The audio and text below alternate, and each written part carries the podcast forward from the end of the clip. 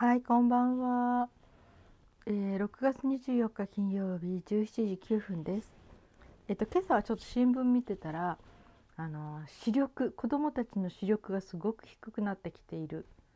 ということが載ってましたね。やっぱりその原因にスマートフォンとかゲームとか、うん、が載ってました理由にね。うん、そういう面では目に、えー、悪い時代？なんでしょうね。今スマートフォンとかねそのタブレットとかね、うん。まあ、そのブルーライトっていうこともあるしね。そのそういうところから来ると光が目に結構痛めるっていうかね、うん。まあ、ブルーライトに関しては私はね割と目が疲れやすいので私は遠視だったんですね。もう昔から。だから、えー、必要以上に普通の人以上に目がに光線やなんかもすごく、えー、影響を受けやすくて眩しすぎちゃってダメなんですよ。それでもうそうですねうんと遠視だって分かったのは二十歳ぐらいでその時からブルーライトをカットするものを必ず眼鏡に入れてますね。うん、そうするとこうパソコンやなんかのブルーライトもそうだしお日様とかああいう眩しさも遮断してくれるのでねすごく目が楽ですね目がその必要以上に疲れるってことが随分減りましたねところがここ数うんと10年ぐらいの間なんか節約しちゃったんでしょうね。少しでも安く眼鏡を作ろうとか思って。でブルーライトを入れないでいたりしてやっぱり目疲れましたね。本当に。うん。でまた、えー、今回っていうかな今年になってからうん、ちょっとブルーライト入れた方がいいなと思ってブルーライトをカットするものをね、それを入れたら 本当に今目がすごい疲れてひどいということはあまりなくなりました、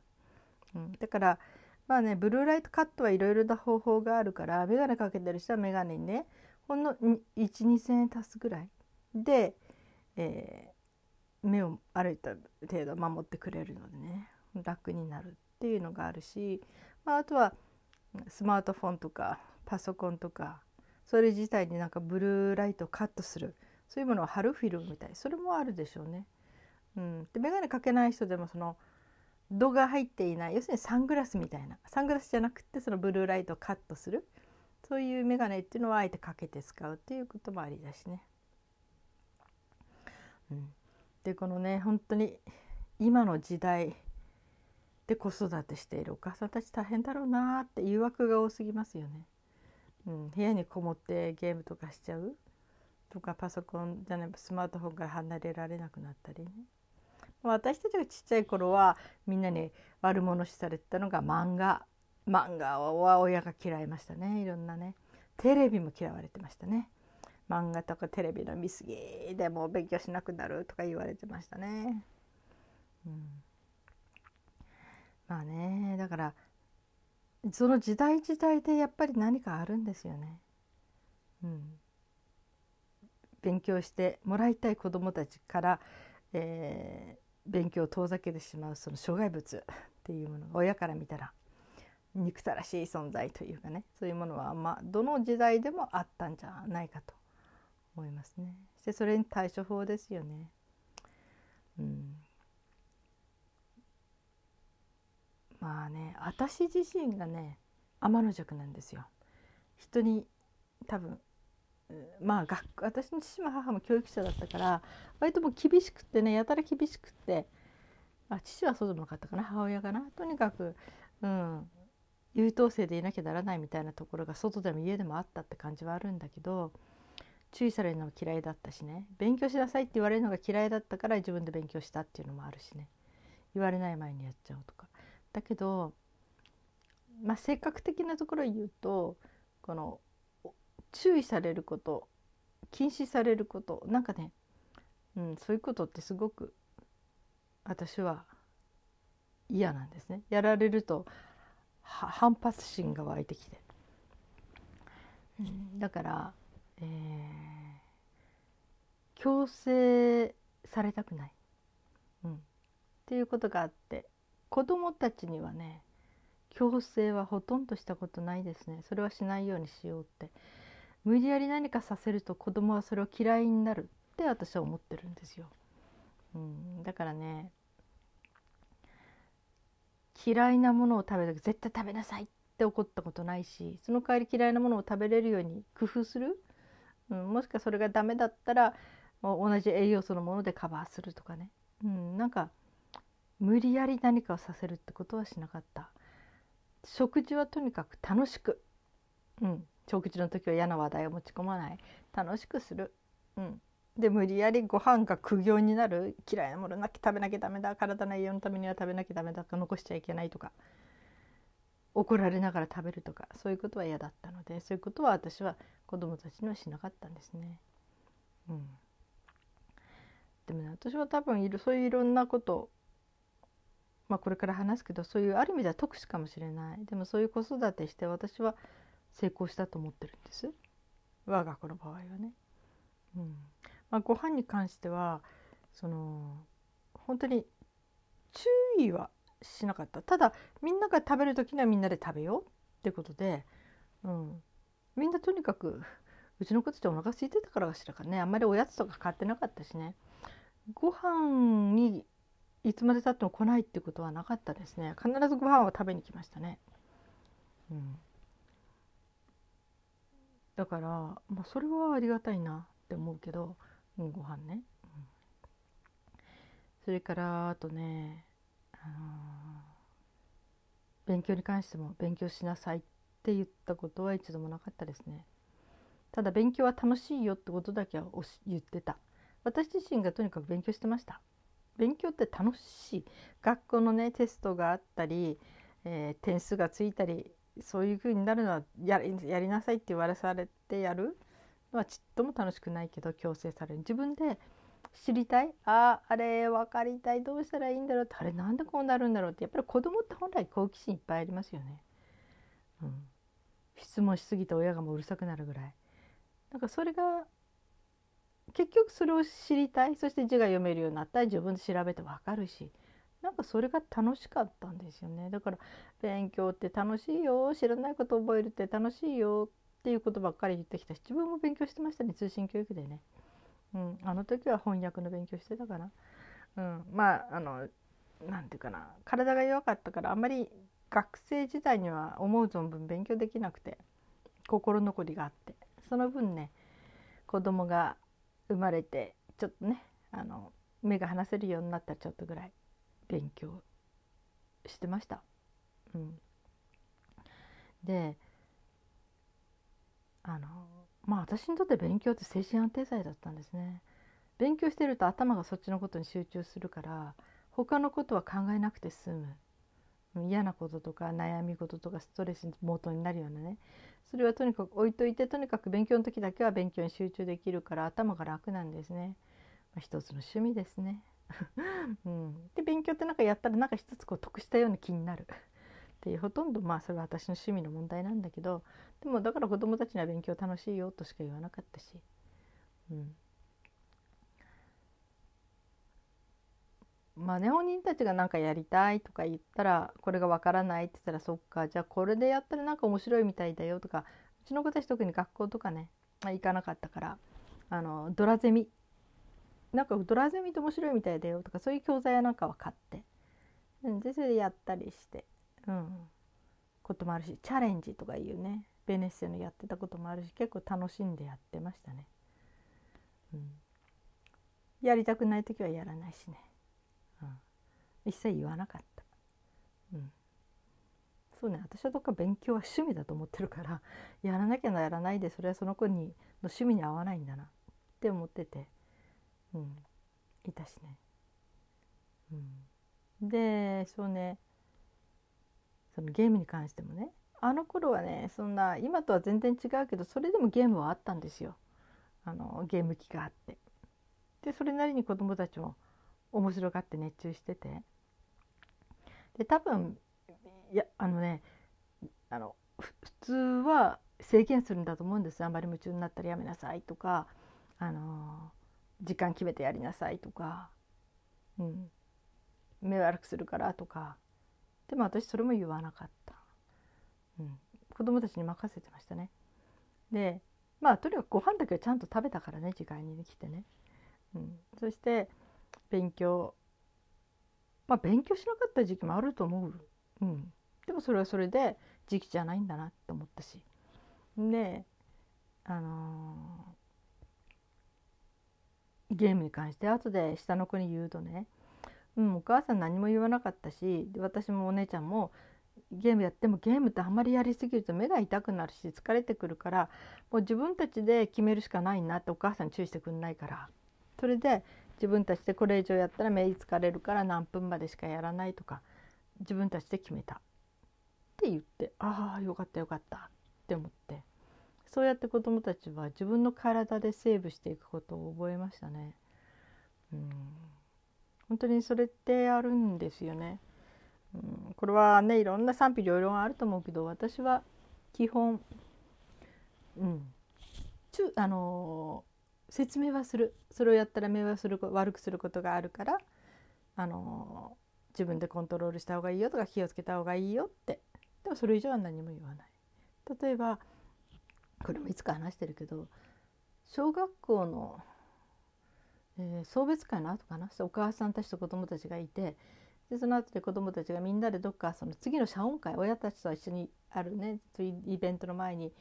なんか子供たちが遊びに行くって行きたいってみんな言い出したみたいででそれぞれの親に「行ってきていい?」とかって聞きに行っててでも寒い日だったんですよ。それでみんな親は「これ着ていかなきゃダメ!」とかって言って結構そういう会話がいっぱいあったみたいなんだけどでまあ、目の前でそういうかお祝いもしてたしね。して私のところにも子供がね「お母さんあのなんていうのかな。うん。えー、公園行くんだけど」って言って「うん」って何着ていこうかなっていうか「うんあれ着て何やり」とかあるって言うからね「うん。でも今日はなんか寒くなるからなんか着てった方がいいかもよ」って風邪ひいちゃったら困るからって言ったら「うん」って言って最終的にはもうねあなたが決めなさいって言うんですよ私は。だから子供にすればお母さんはいいよいいよのお母さんだねって普通のお母さん注意するようなことお母さん何も注意しないっていう。私は警告っていうか説明はしとく。そういうことしたら危ないよとかそういうことしたら風邪ひくかもしれないよって、うん、だけど決めるのはあなただからでで例えば子供が「うんでも今日は大丈夫だから私は何もあの上着っていうかな持たないで行くわ」って言ったら「うんじゃあ行ってらっしゃい」って感じで。そしてある意味でそこで風邪をひいて帰ってきたら自分でわかるからね、うん、で別に「ほらお母さんが言ったでしょ」とは言わない。ただ「うん風邪ひいたんだ、うん、寒かったもんね」って言って。で本人は分かってる。自分がそれを持っていかなかった。自分はそれを選ばなかったね。言われてはいた。そういうことがあったら寒いから着ていった方があのあれはいいよって。でもそれを選ぶのはあなただよって言ってた。だから本人あの子供たちは自分の責任なんですよ全部。選ばなかった自分が悪かったから、例えば雨降りそうな時でも子供がね「お母さん傘持ってきなさい」とか言ったとしても子供が「いや重いからどうのこうの時いいから持ってきなさい」ってこう揉めると思うの。でも私は傘持ってきなさい持ってきなさい。雨降るから傘持ってった方がいいと思うよって言って本人が「いや大丈夫だと思う」って言ったら「うん」って言って。じゃあねいってらっしゃいって感じで。でそこで実際に雨に降られて冷たい思いして戻ってきた。それで自分で分かるんですよ。あこういう天候の時は傘持たなきゃダメだなって。それが親に言われて渋々持ってったんじゃ、まあ、お母さんは確かだくらいにしか、ねね後で感謝するかもしれないけど、うん、でもそれよりは自分で判断して、うん、そして自分で痛い目に遭う。その責任を引き受けるっていうことだと思うのね。でね私が小学校の時にこれは私が忘れてたんだけどもうまあ不登校に対しては私が元不登校児だったからまあ普通の親よりはその免疫があるっていうか体験者だからね、うん、考え方が違うのかもしれないけどで私がエッセイとか書いてたんだけどその中で何、えー、て言うのかな。子供が、えー、なんていうのかなあのー、うん、学校行きたくないって言ったらしいのね。まあお姉ちゃんもちょっと不登校してたからだけど下の子がねでもそれ言い出すまで相当本人も勇気がいったらしいんだけどそしたら私が「そうなの?」って言って「うん分かったよ」って言ってでその時に私こういうふうに言ったらしいのね小学低学年の子供を捕まえてあの学校に行かないと結構いろいろ大変なことが出てくるよって勉強やなんかもあのいろいろと分からなくなるし学校行かないで社会に出るっていうのはいろいろと他の面で努力しなきゃならない。大変なことがあるけれどもそれでもいいのかなって言ったらそれでもいいって子供は答えたんですって「うん、分かった。うん。それなら家にいなさい」って言って。うん。まあ、子供にとってはねその不登校児って特にそうなんて学校行くくらいなら他のどんなことでも我慢するっていうぐらい追い詰められてる子がいるからね。でもうその時からそうねまあ私も小学生低学年の子供相手に選ばせたっていうのはうん随分ね あれだったなと思うけどでも結果的には子供たちは、うん、まあね上の子に関してはとにかく手に職つけなきゃって学歴がなかったら手に職つけなきゃっていうんで書道やりたいって言うから書道の先生つけて、うん、とにかくあのそうねうんと成人した頃にはね書字を書いて売れるようになりましたね。うん、そういう自分の字デザイン字とか字を書いてそれを出すとそれを見たそこのグあの、ね、サイトを見た人たちが例えば看板の字を書いてほしいとかどこだかのそのあれを書いてほしいとかって言って、えー、例えばこれ一つ書いてくれたら3万円とかそういうようなね感じで言ってきてまあそこのサイトには少しなお金いくからまあ60%ぐらいしか見入りはないんだけどそれでも一応字が売れるようにはなった。まあ彼女やったら日本の字だけじゃなくて中国書法もやってたから、まあ、独特だったっていうのもあるのかもしれないけどこれは長女ね。うん、でも上の子はとにかく書道の練習だけは欠かせなかったみたいですね。みたいですねってそんなしょっちゅう見てたわけじゃないからね。とにかく手に職つけなきゃ食べていけないって子供心にずっと思って書いてたみたいですね。うん、一時ねその高校ぐらいの時にあの初めて書道の練習をしないという時期が作って自分で、うん、それまではとにかくやり続けてたみたい。で下の子もやっぱりそれなりにいろいろと考えてたみたいですね。うん、だから絵に関してもあ彼女は勉強してたかな中学校ぐらいの時はね1日5時間ぐらい描いてたんじゃないのかな。あのー絵をちゃんと形を取るには人間の骨格とか筋肉がしっかり立体的に描けるようになるたら割といろんなものの基礎ができるっていうんでその筋肉とか骨格を描くための本まあ和訳された本ねを取り寄せてアマゾンとかでねそれでずっと書いてたみたい。だからそれぞれが本気で自分の将来について考えながら毎日過ごしてたみたいですね。うん。まあ彼女の場合はねそうねうん。お金になったかといえばまあイラストホームページのイラスト描いたりとかそれは仕事もらって描いたことがあった。くらいかな。あとはまああれねいろいろとうん。いろいろとね自分に生かしつつあるみたいな感じはあるけどね。まあそうやってねそれぞれ本当に自分で選んだことには責任を持つということだけは私は教えてきた。まあ、そのために子供ができないこと例えば勉強したいけどお金がないとか子供はね。その時には環境を整える子供から要請があった時は援助はするしそれから例えば自分としてこういうこともあるけどどうっていうふうにあの提案することはある。それで子供が乗る気になったらやるしそれ乗らなかったらそっかみたいなね感じ、うん、だから強制はしないできた。で子供たちの自発性本当にやりたいっていうかね、うん、だから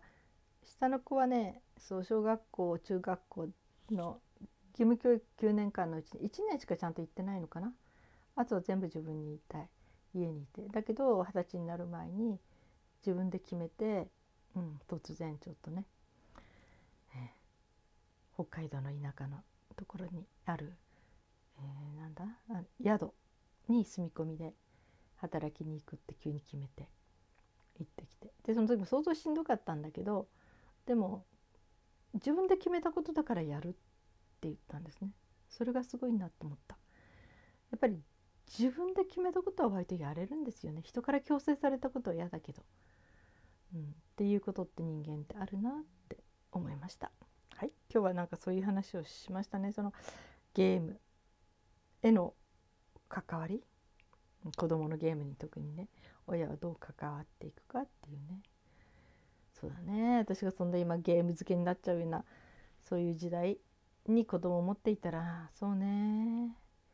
まあ子供に任せるっていうのもあるけどそれ以外に子供たちがそれ夢中にならずに夢中にならないような他に楽しいことをどんどん提供する、うん、ゲームもいいけどこっちも面白いよみたいな、うん、そういうものをいっぱい探してくるかな。うん、でそれでも少しでも熱中してゲームから離れられたら「やった!」とか心ひそかに喜ぶみたいなね。そんな感じですね。はい、えー、皆さん今日どのようにお過ごしになりっていらっしゃいますか、はい、今日も生きていてくださってありがとうございます。それではまた明日。